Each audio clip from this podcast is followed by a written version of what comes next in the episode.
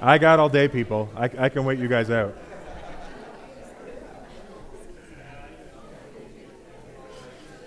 We are in a series called Identity and Mission, and we're looking at who we are in Christ as a church, what we're called to as a church that is committed to Jesus and his mission. We've talked about how the story of Scripture and, and its kind of grand meta narrative or its big picture themes commits us to being biblical and devotional and connectional and missional. We want to be people of the book. We want to be uh, living into a devotional reality with God. We want to be connecting with each other just like we did, um, not just here on Sunday, but through the week, finding ways to bless and encourage one another. And we want to be missional. We want to be using our gifts and talents individually and the talents that we have cumulative, cumulatively as a church to serve the Nelson area and to the ends of the earth.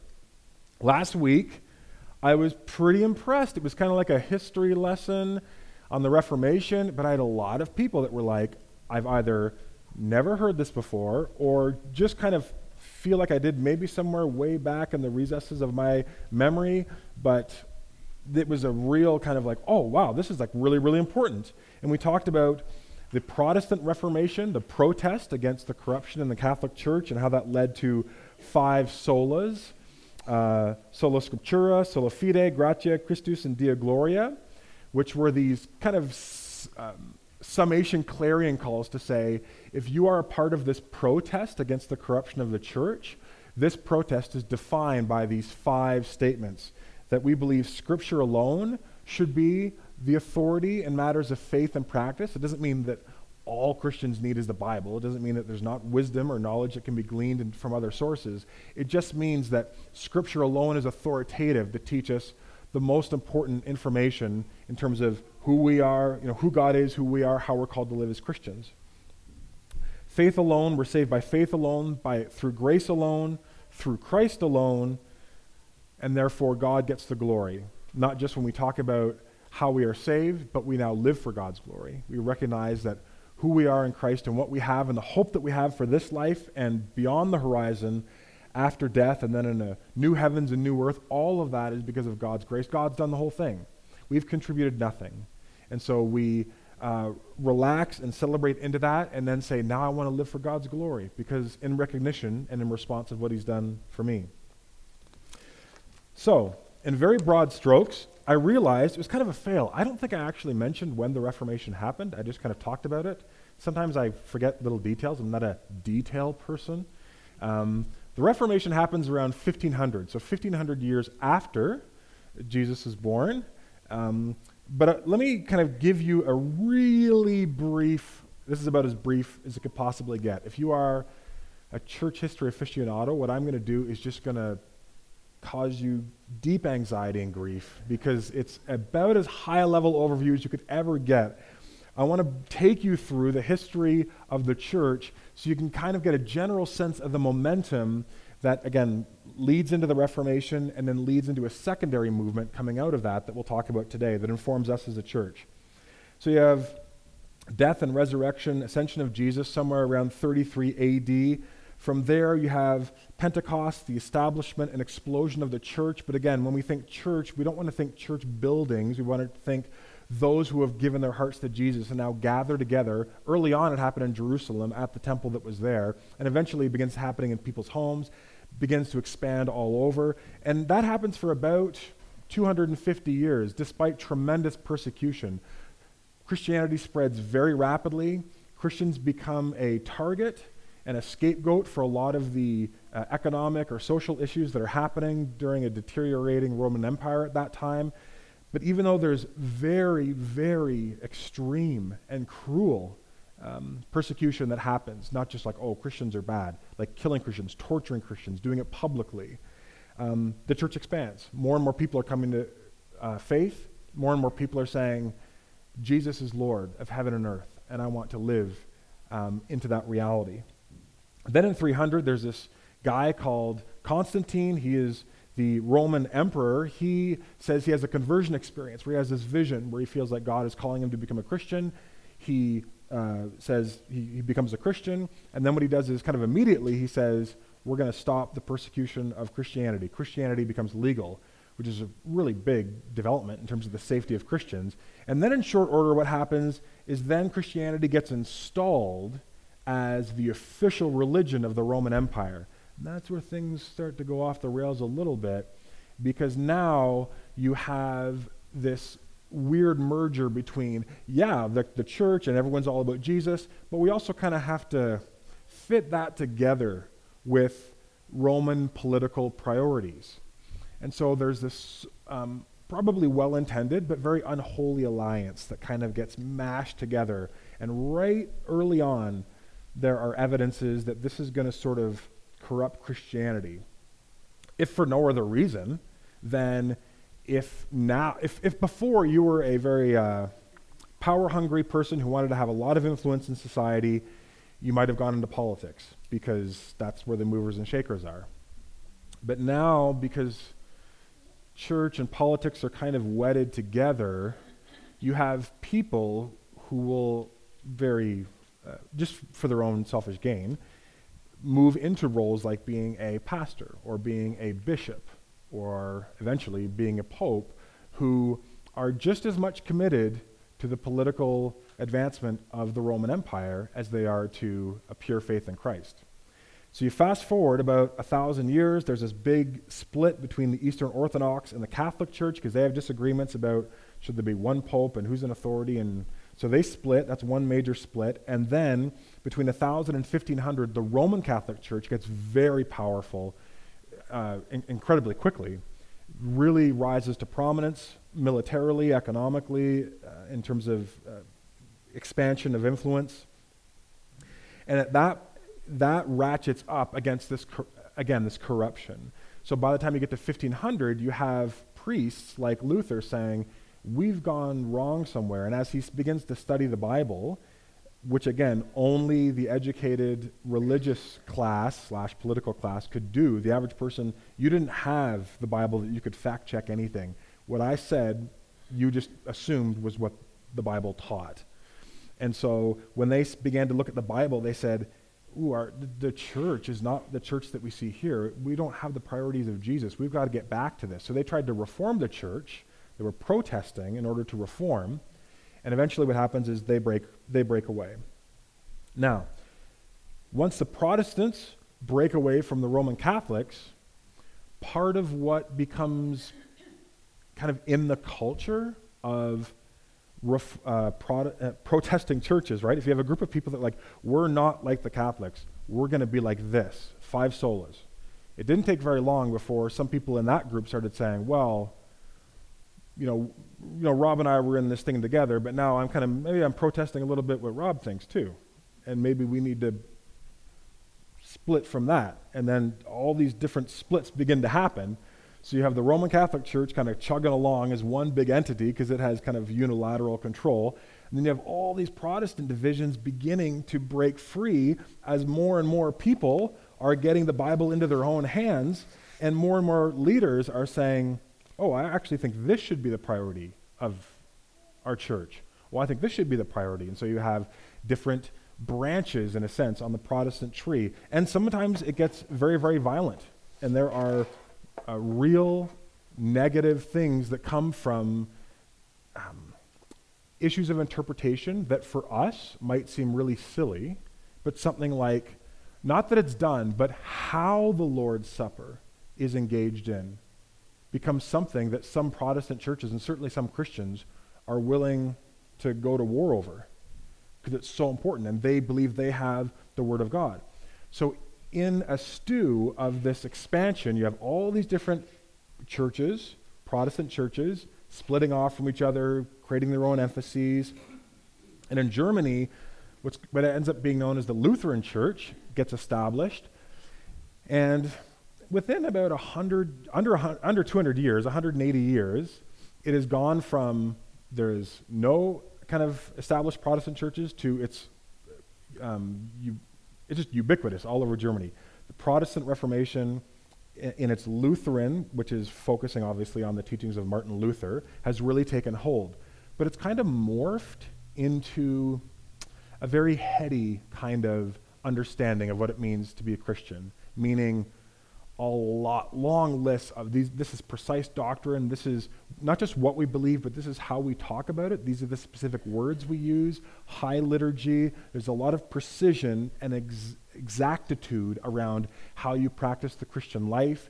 It leans toward be- being very what I would call scholastic, meaning um, if you think about the stereotype of uh, a person who just has all the right answers, and there, there might be a disconnect between those beliefs and those answers in their everyday life, but they can just like rhyme off Bible verses and they can tell you all these books they've read. That was kind of, those are the kinds of people that rose to prominence within the Lutheran tr- tradition. And what happens is there is another kind of reformer named Philip Jacob Spener who writes a what comes to be one of the most important treaties within Luth- Lutheranism called Pia Desideria, which means holy desire. And he says we need to have another Reformation. Because even though we're in Germany and we have these churches everywhere and everyone knows the Bible, kind of there's an established Christian culture, he said people don't have a lived relationship with God. They get born into the church, they grow up thinking that they're a Christian. Everyone around them just reinforces that everyone goes to church, everyone prays, everyone's very uh, kind of, in a sense, pious on one level. But he saw a real disconnect in terms of people who genuinely loved Jesus and wanted to serve Jesus' purposes in the world. He saw what some might call kind of a cultural Christianity, where people, when they're young, they're just told what they're meant to believe and then kind of just live a good life. But a vibrant, dynamic, transformative relationship with Jesus, he didn't see evidence for.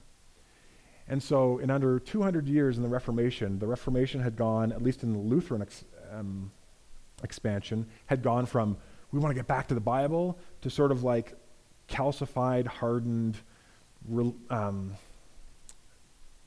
almost like a, a mini Catholic church where it was like everything's been figured out. Here's the way you do it. Just follow the religious dogma and follow the religious rituals, and you'll be fine, and that's all that matters. And so Spener in the 1680s leads to what eventually becomes known as Pietism, which is the other, if there's two major historical movements that, is, that have shaped the covenant church, the first is the Protestant Reformation, but the second is Pietism. And this is probably the one that you wouldn't know as much about because it just doesn't get as much airtime. And yet, everybody in this room, as you're going to find out, powerfully Im- impacted by Spener's vision and the early Pietists. And so, this is a renewal movement. Again, Spener's not trying to reject the Lutheran church, he's this is a gross simplification, but what he's trying to say is we've let our Christianity become too intellectual and too much about the right answers. And we've got to get back into Christianity where, on a heart level, we're devoted to Jesus. We're actually serious about living out our faith in ways that are real for people. We've got to kind of balance the head with the heart. And for some people, that's a false dichotomy. I think that's a false dichotomy. But it kind of gives you a sense of what he was trying to push towards. One of the revolutionary things that he did that no one else had done to this point was he encouraged conventicles, which we would know today as small group Bible studies. So if you've ever been in a group study where you each have the Bible or access to the Bible and you read the Bible together and you talk about the Bible, that was from Pietism. And these were so controversial. Super, con- well, they're actually illegal, not just controversial. They're actually illegal because at the time, the Lutheran Christian government said, we want people reading the Bible, but we don't want people reading the Bible on their own because you need a certain level of intellectual and uh, training, and you need, you need to be seminary trained. You can't just, yes, we want people to engage the Bible, but you can't just give the average person the Bible. That's just a recipe for chaos and disaster. And so the, the way they got away with it at the start was they got together and Spener would just read sermons from Martin Luther, because the Lutheran, Lutherans can't get you in trouble for just reading a sermon from their founder, right? But they were still kind of like, ooh, that's kind of sketchy. It's kind of rocking the boat a little bit. And eventually what happens is these conventicles grow. First time in any kind of history that, that uh, outside of the early church probably, where uh, women and men were invited to discuss and engage the Bible in the same room on equal footing. Very, very revolutionary. And again, in the same way that the early reformers the Catholic Church felt like the early reformers were a real threat to them. This pietistic movement, and piety, pi- pietism comes from the idea of piety, which means a, a longing for holiness and for deep devotion to God. This movement felt a little bit like a overcorrection, like, whoa, whoa, settle down. Like, we're all Christian here. Like, you don't have to become like super Christians and be reading the Bible and being about Jesus. Like, we we're all on the same page. And Spener, was like, are we though? Like, you have lots of Bible facts on the tip of your tongue. But I want to be part of pastoring people into a lived relationship with Jesus. And so the pietists wanted to take the truths of the Reformation, these, these five solas and core biblical truths, and then make sure they're really being pushed down, not into people's heads, but into their hearts and into their actions, into their, into their lifestyle. And so the emphasis was about cultivating a personal relationship with God. They emphasized the need to be born again, to study the Bible in small groups with other Christians who could help you and soften your own understanding and expand your understanding, and you could learn and grow and um, apply scriptures together. So there were kind of four instincts, pietists call them instincts, that kind of eventually um, historians could look at and say, these kinds of instincts inform this movement. So the first was Christianity is about life with God, not just about memorizing beliefs or ideas about God. It's about life with God every day. And so when Jesus says in Matthew 7, warns people, not everyone who says to me, Lord, Lord, is going to enter the kingdom of heaven. You might have the right answers. You might recognize me as Lord, and that, that doesn't guarantee entrance into the kingdom life here or in eternity. He says, only the one who does the will of my Father in heaven. A lot of people are going to say on that day, Lord, didn't we prophesy in your name and drive out demons and perform these miracles? And I'm going to say to them, I never knew you. And so Spener and the Pietists said, we want to help people come into a lived relationship with Jesus where they know Jesus personally and God, and, and, they understand that it's about cultivating a personal relationship with Jesus. So if you've ever used that phrase, Christianity is about a personal relationship with Jesus, it's because of Spener, and it's because of the Pietists. Because that was a huge emphasis of theirs. They also focused on unity. They saw so many Protestants protesting not just the Catholic Church, but increasingly each other, that they tried to countercorrect that and said, yes, we're going to have disagreements about things, but as much as possible, let's try and move forward in mission, focusing on what unites us. Let's not get um, bogged down with fights over um, the precise um, me- like um, the pr- precise mechanism or timeline of things leading up to Jesus' return. Let's not get bogged down with how exactly does communion have to be administered? Let's just administer it and offer grace to say some people are going to want to come forward, some people are going to want it brought to them, some people are going to be okay with a pastoral leader presiding over it, some people are going to say it doesn't have to be a pastoral leader. We're all priests in the kingdom of God. And let's extend grace. So there's a real focus on unity. Number three, the, the church was to be understood as a group of mission friends. Spener wanted a church not where just people came together on Sunday, sat there blankly, did the religious ritual, left, but like what just happened. People were saying hi to each other and smiling, and there was a sense of camaraderie. But it wasn't just on the level of generic human community, it was because we're all pursuing God together and we're trying to serve God together. And he said, That's what I want the culture of pietism to bring back into the Lutheran church was this real emphasis that we are mission friends. And kind of dovetailing with that theme of deep relational connection with each other, he said, pietists are driven by this instinct that they're full of hope. There was a lot of dour, sour, doom and gloom Protestant emphases at that time. And his idea was that well, yeah, we want to recognize that we might be living in hard times or that there, we go through hard times, but if God's Spirit is at work in us and at work in the world, isn't that at the most fundamental le- isn't the, shouldn't the baseline then be we have hope and optimism and expectancy for our lives and for society around us? So pietists became known as these people who not were um, I- idealists but were filled with hope and could meet the despair or doom and gloom that they experienced in the world with a counter narrative. Second Thessalonians says, May our Lord Jesus Christ himself and God our Father, who loved us by his who loved us and by his grace gave us eternal encouragement and good hope, encourage your hearts and strengthen you in every good deed and word. That was a pietistic uh, instinct that we're propelled forward into good works, not because we have to or obligation or ooh, just ticking it off the list or I'm going to make God happy. It's like, no, like I'm joining with God's mission. We can make a difference in the world here and now in people's lives as we faithfully respond to Jesus. Now, the name of our church is not Nelson Pietistic Covenant Church. It's Nelson Evangelical Covenant Church. But in a lot of ways, how the covenant understands evangelical is almost synonymous with pietistic. So it could have been Nelson Pietistic Covenant Church, right? Today there's a quite a range of understandings of what it means to be evangelical, right? Back then, or, or the reason why the covenant adopted that term originally was from these emphases to be a people of hope, to be people who push deep into having a lived rela- relationship with Jesus, who don't just inform the head, but inform the heart and the hands to action and to love, to be mission friends together, to, where um, coming together, getting together with your fellow Christians was something you could look forward to, and you could have laughter, tears, and everything in between as we follow God together. So pietism was really a precursor to in the 20th century what became known as evangelicalism.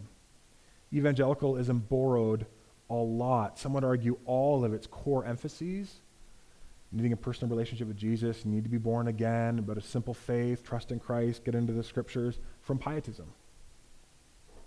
And so the covenant church emerges from these two movements the Reformed movement, to be protesting against the corruption of the church, to get back to the Bible, put the Bible in everyone's hands, and then the pietistic movement, which sought to not allow Christianity to get sucked back into the trap of just being a mechanical, what most people would probably associate with the term like institutional dry religion, but a lived expression of hearts and lives that have yielded themselves to Jesus and are increasingly yielded to Jesus in passionate pursuit of God's purposes in the world.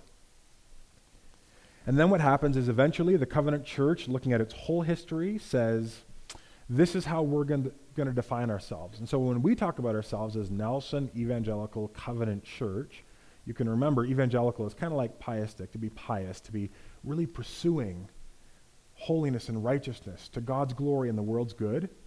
And the covenant part means to commit to a series of beliefs or affirmations that eventually covenant leaders said, if we're going to be a denomination, if we're going to be a tribe, this is the kind of culture that we want to push through all of our churches. We can't make it happen, but we can set this out as the aspirational ideal. And so they came up with six affirmations. The first being, we affirm the centrality of the Word of God.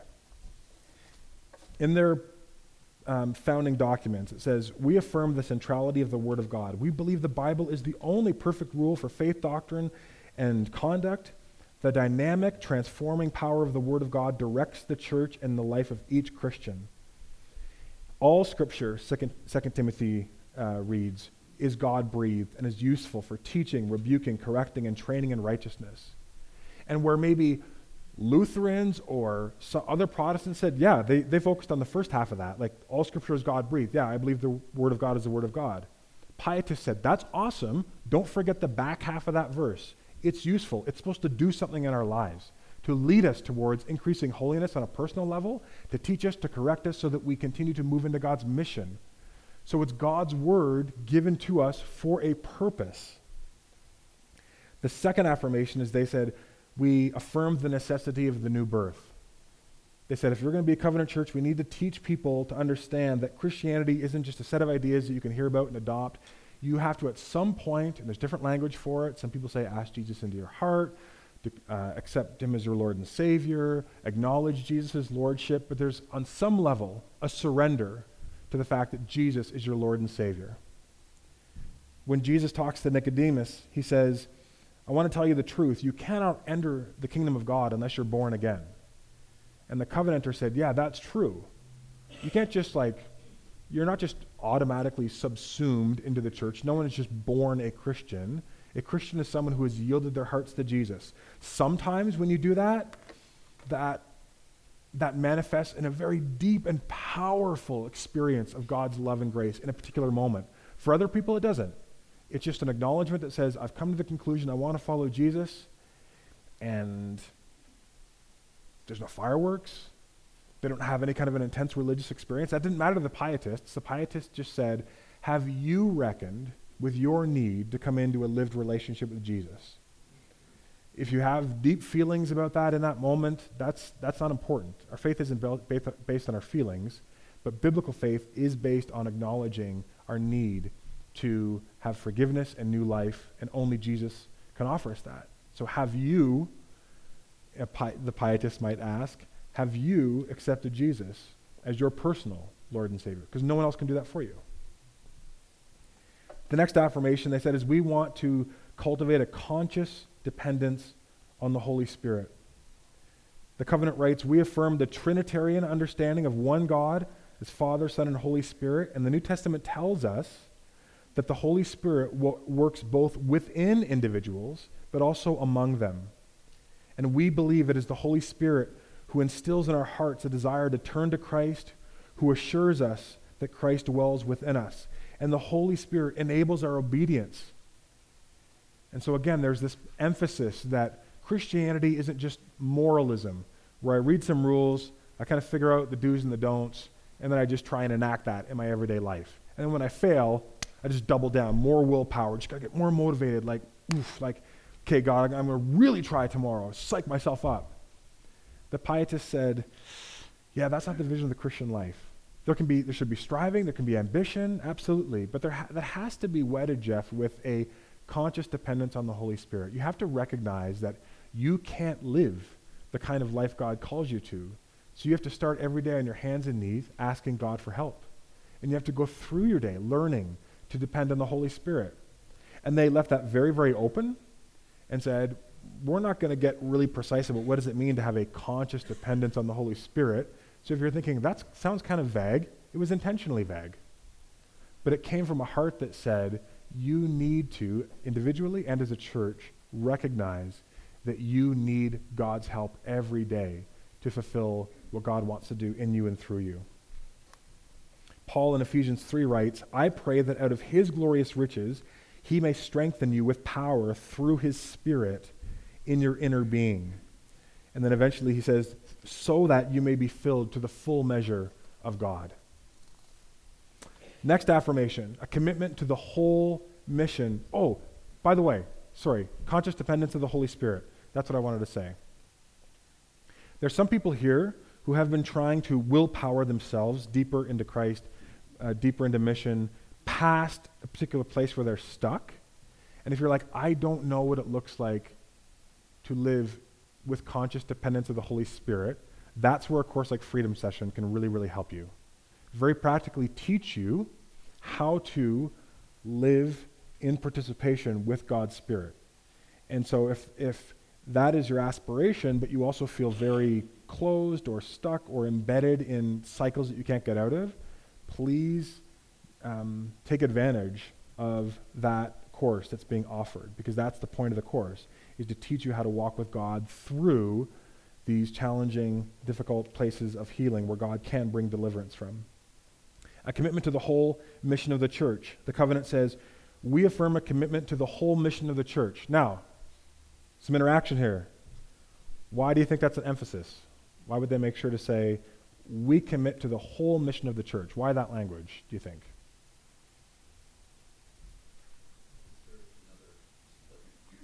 Uh, could be. We'll, we'll, actually get to the next one. It was a little bit more on the split, but there, there is a, a thread of that here, but that's going to that's going to come in a little bit more to the next affirmation.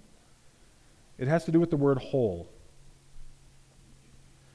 The pietists saw, and the covenant church saw, a lot of churches emphasizing and putting all their energy, whether by intention or not, but practically, into just preaching the gospel and trying to save people's souls.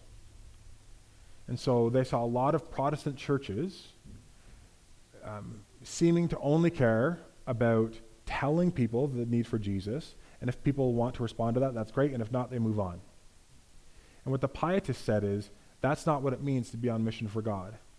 What it means to be on mission for God looks a lot more like the Appeals in Kenya, who they come, they're Christian, they're honest about that, but their agenda is a kingdom holistic agenda, which is we're here to bless and serve this community.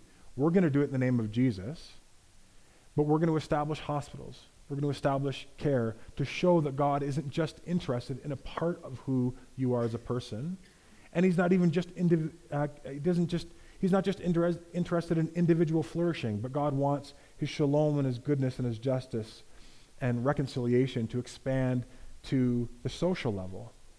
And so the covenanter said, yes, we need to boldly proclaim that the hope of um, individuals and families and marriages and societies is to yield to Christ and to learn to live into his priorities. But the way we do that is by not simply leaving that at the level of proclaiming it. We proclaim in word and deed. We're committed to the whole mission of the church.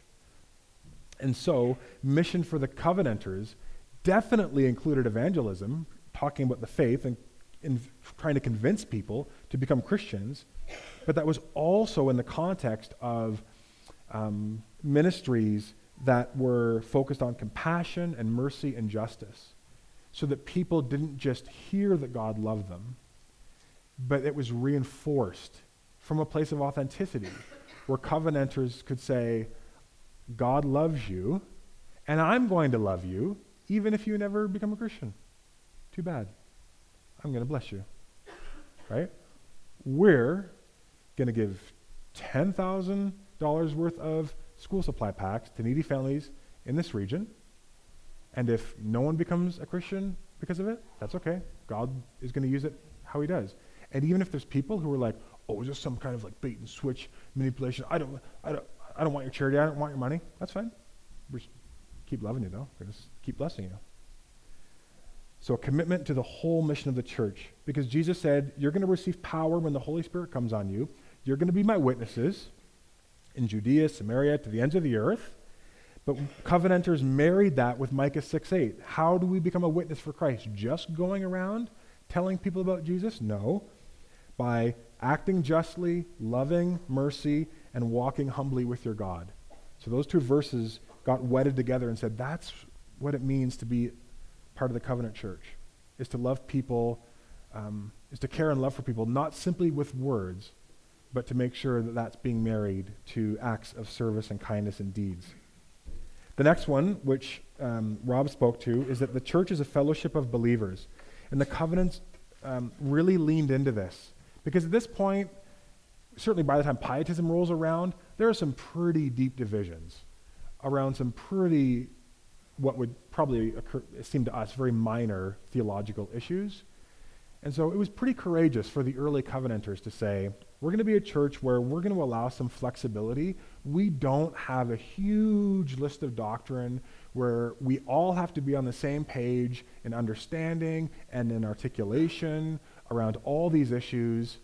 Um, like a family, we recognize there's going to be some awkward you know, people are going to be right, right of center on this issue, left of center over here, maybe uh, more extreme in certain emphases.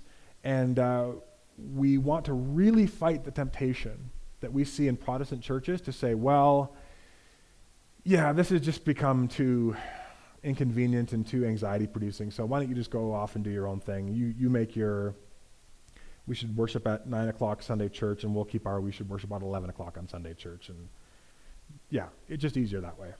The covenant said, no, we got to fight. If God has brought us together as a family, then part of our witness to the world and part of our learning to love each other well is learning to extend grace to Christian brothers and sisters who might have different priorities than us, who might live out their faith differently in a way that makes us uncomfortable, maybe. But the covenant said, stay in relationship together, be honest with some of those people about, I, I don't understand why you're doing this. And I don't want that to sound judgmental or condemnatory. I just, I want to understand. But there was always a, a, a momentum underneath it to say, you're my brother or sister. Like, we're a family. And um, we don't need everyone to be acting the same way. We don't need strict compliance because the Covenanters had seen where that led. And it led to tremendous animosity and a real narrowing of Christian vision. And it took the vision of churches off of how, do, how are we a part of Christ's mission to the world around us? And it just became increasingly insular, where churches spent all their time, again, discussing red carpet, blue carpet, nine foot ceilings, 11 foot ceilings. How should the structure of our churches look? And the pietists said, at some point, we just got to say, it doesn't matter that much. Let's move forward in mission together, offering a lot of grace to each other. So the church is a fellowship of believers. And the Covenanters were so radical on this, this is pretty radical, especially for the time. They said, you could be a part of our church if you were baptized and you said you were a Christian. That's it. Now, in the context where churches were like, you got to do X number of catechism classes, you have to be able to know this much about the Bible, you need to be able to prove through reference letters and, and different, uh, you need to be able to have people vouch that you are a genuine Christian. This is what we're looking for. Covenanter said, listen, every family has dysfunction. The church is going to have dysfunction. Church isn't going to be for perfect people. If you sincerely want to follow Jesus, you're welcome to be a part of us. If you're baptized, you can be a member, and that's it. Now, we might look at that today and say, oh, that was radically inclusive. That was very, very risky for them to do, and still continues to be in some contexts of where the covenant does ministry. One really interesting note here that uh, it was interesting to me the covenant pushed this idea that we're a family, priesthood of all believers, like the scripture talks about. We're all equal in the kingdom of God, which naturally led to the conclusion, or at least the question well, if we're all in this together, we're all co priests, we're all co pastors, should we pay anybody to be a pastor? Awkward, right? So I was in a covenant history course, and this becomes a, this becomes a really significant question for the covenant church in the early part of the 20th century, 1920s, uh, maybe a little bit uh, early 1900s, 1910s, 1920s. But it came, came out of the sincere um, desire to say, we want to avoid like any sense of second class Christianity or higher or lower. Like we're all one in Christ, we're all family. Should we pay pastors? And do you know what the reason why they decided to pay pastors was? You probably don't, but I'm just asking it as a get your brains going. It was incredibly pragmatic. What they did is they had a number of covenant churches that basically said, we don't think we need a pastor, we're going to be lay led, and we're just going to rotate people preaching and all that stuff. And they had another series of covenant churches that said, we're going to pay a pastor to free up their time to be able to focus on teaching, preparation, discipleship, prayer, kind of umbrella of pastoral duties during the week. We want to free one person in our community to focus on that exclusively. And all the covenant did is look at that cluster, those two different clusters, and say, which seems more fruitful over time? They didn't say one was wrong. They let covenant churches that didn't want to have a paid pastor keep not having a paid pastor. But what they said was our recommendation is if a church um, kind of wants to go to that next level of really being active in God's mission, it seems to us, just from kind of a sociological point of view, that churches that pay one of their members to be pastoring, over time, there's just a greater fruitfulness in terms of individual growth, movement into the mission. So it wasn't even really a theological decision at the end of the day. They weren't trying to prove chapter and verse. They said, you can be a covenant church either way, but we recommend that you pay a pastor because our experience has taught us that it's more fruitful. But in doing that, they really, really hammered into their early pastors that you have to see yourself as part of a family, that you don't have power over people, you have power to come alongside and underneath people and to help them move forward into the mission of God. Lastly, the reality of freedom in Christ. And I'll talk a little bit more about this next week because it's really tricky and maybe one of the more controversial ones. We affirm the reality of freedom in Christ. This is probably one of those like identity statements that you won't find any, in any other denomination. It's pretty unique to the covenant, covenant, and this is what it means. The apostle Paul wrote in Galatians 5:1, "It is for freedom that Christ has set us free. This freedom is a gift of God in Christ, and it manifests itself in right relationship with God and other people. It's not a privileged gift to be used selfishly, but is given to serve the community and the world. For Paul, this freedom means we are f- set free from the power of those that on their power of those things that on their own tend to divide Christians. And so united in Christ, we offer freedom to one another to differ on issues of belief or issues of practice where the biblical or historical record seems to allow for a variety of interpretations of the will or purposes of God. And so we in the covenant church seek to focus on what unites us as followers of Christ rather than on what divides us. As we talked about last, what we will talk about next week, is that this freedom has created probably the most tension of all the affirmations because what it has essentially tried to do is to say, we recognize that honest, God fearing Christians are going to read and interpret and apply the Bible differently. And we want to give as much space for that to happen with integrity as possible. There are boundary markers. It has to be biblically tenable. There has to be some kind of evidence that in the history of the church that interpretation has played out. But for example, within the covenant, it is perfectly legit to say, I am a believers only baptism person. I think people should only be baptized when they can consciously make a decision for Christ. And other people who say, I believe in infant baptism coming out of a covenantal understanding, not covenant church, but biblical covenantal understanding of the Old Testament and circumcision. And there's a whole kind of interesting conversation there. And the covenant church just said, yep, Jeff is a covenant pastor. We're going to honor both of those expressions of faith and not get into the weeds in terms of like who's right or who's wrong. We're going to give freedom to create a culture that allows there to be biblical foundations, but also flexibility. And as you can imagine, with certain issues at different times in the covenant's history, that's been really contentious because the obvious question is just how flexible is that freedom? Just how far does that freedom reach, right?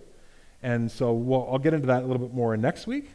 But for now, hear the heart of the early covenanters, which was through all of these affirmations to avoid a very rigid, very strict, um, very spoken from um, dictatorial speaking down of the religious leaders at the top have determined what faith looks like and what it should look like, and now we basically just police you into the Christian life. It's like, no, we're a family. It, it's a, it was a complete, um, again, for us as probably evangelicals or in our context, this doesn't sound that radical. It kind of sounds like, well, yeah, this is what it means to be a Christian, like you care for each other. But it was so different, and it was so risky, and it didn't have to actually take root, but it did. And so, as we think about our identity and our mission as a church moving forward, these are affirmations, these are instincts that have to inform how we understand our own faith journeys. Right?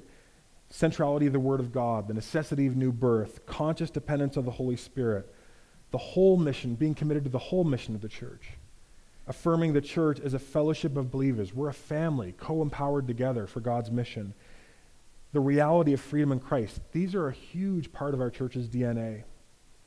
And so we need to allow these to continue to shape our culture because these affirmations were designed to keep the main thing the main thing, keeping us moving towards Jesus, deeper in Christ, further in mission, humbly serving one another, the world around us as we continue to lean into these affirmations, they help ensure that our identity as a church stays true to Jesus' call and that our mission into God's um, vision for kingdom impact uh, has integrity and is fruitful for his glory.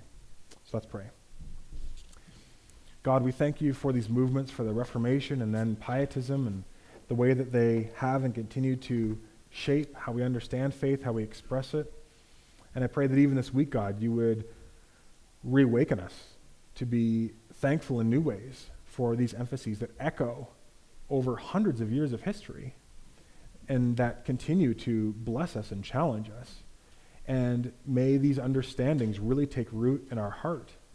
May we have a deep appreciation for what it means to be an evangelical slash pietistic covenant church. And may we move to mo- uh, may we move forward as mission friends. That was a great ambition of the early covenanters, to be people who loved Jesus, but didn't just keep that love sequestered to their own church gatherings or their own Bible studies, but said, how do we bring this good news in word and deed to those around us? Continue to open the eyes of our hearts uh, for opportunities to do that here in Nelson, God. Amen.